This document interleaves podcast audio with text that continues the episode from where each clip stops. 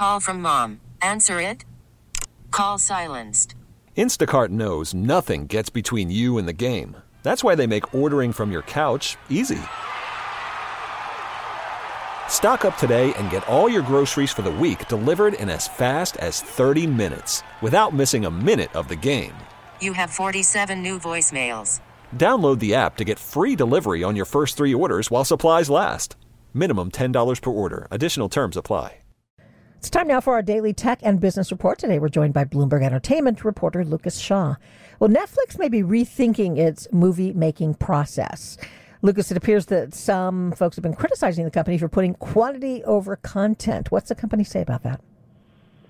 The company is, it says that there's something to that criticism, that over the past few years that they have attempted to dramatically scale up the number of movies that they're releasing, both to bring in new subscribers and to sort of offset some of the library and license titles that they're losing. That they've been making 70, 80, 90 movies a year, and it's very hard to maintain quality at that level.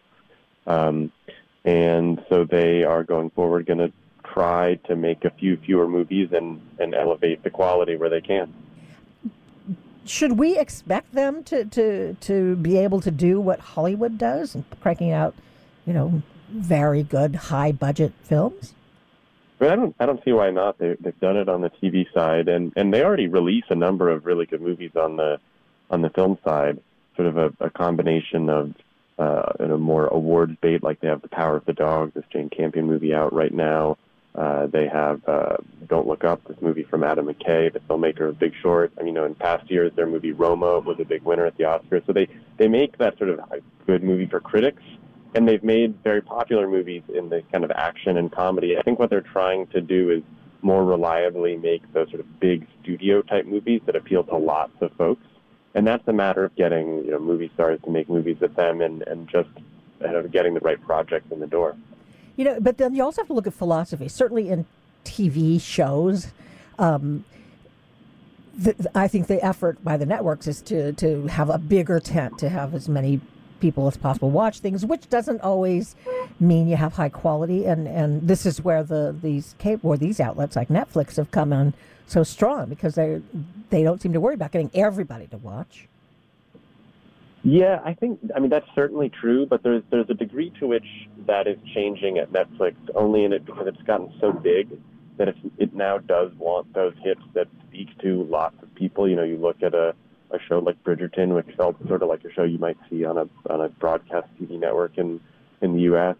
And some of their most successful movies are these kind of action comedies, a lot like what we saw maybe movie studios release in the 1990s.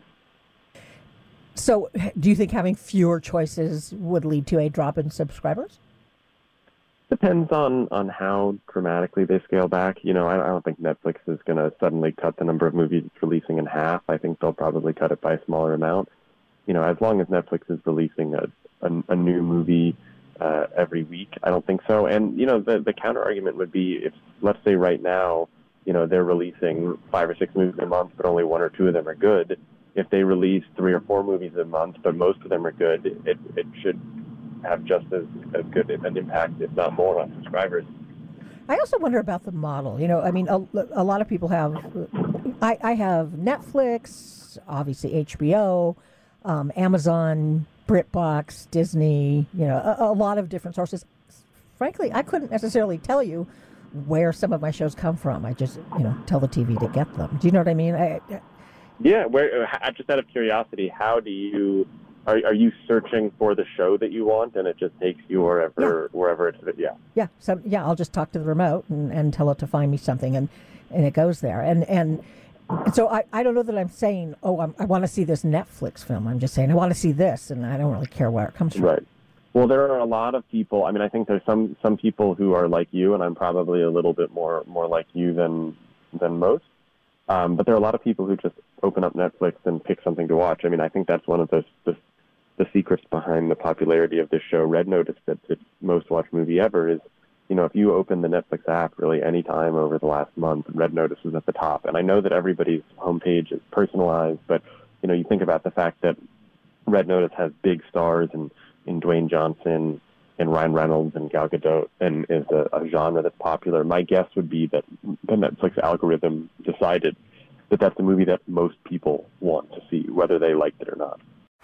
Baseball is in full swing. NBA playoffs are heating up, and your NFL team is gearing up for training camp. Listen to the latest on the teams you love here on the Odyssey app. The biggest sports radio stations in the country, providing unrivaled local coverage of their teams, all in one place.